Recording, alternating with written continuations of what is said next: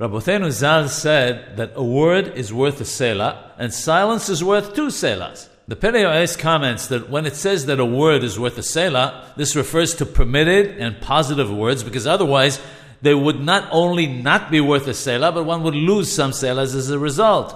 There are times when remaining silent is the wrong course of action.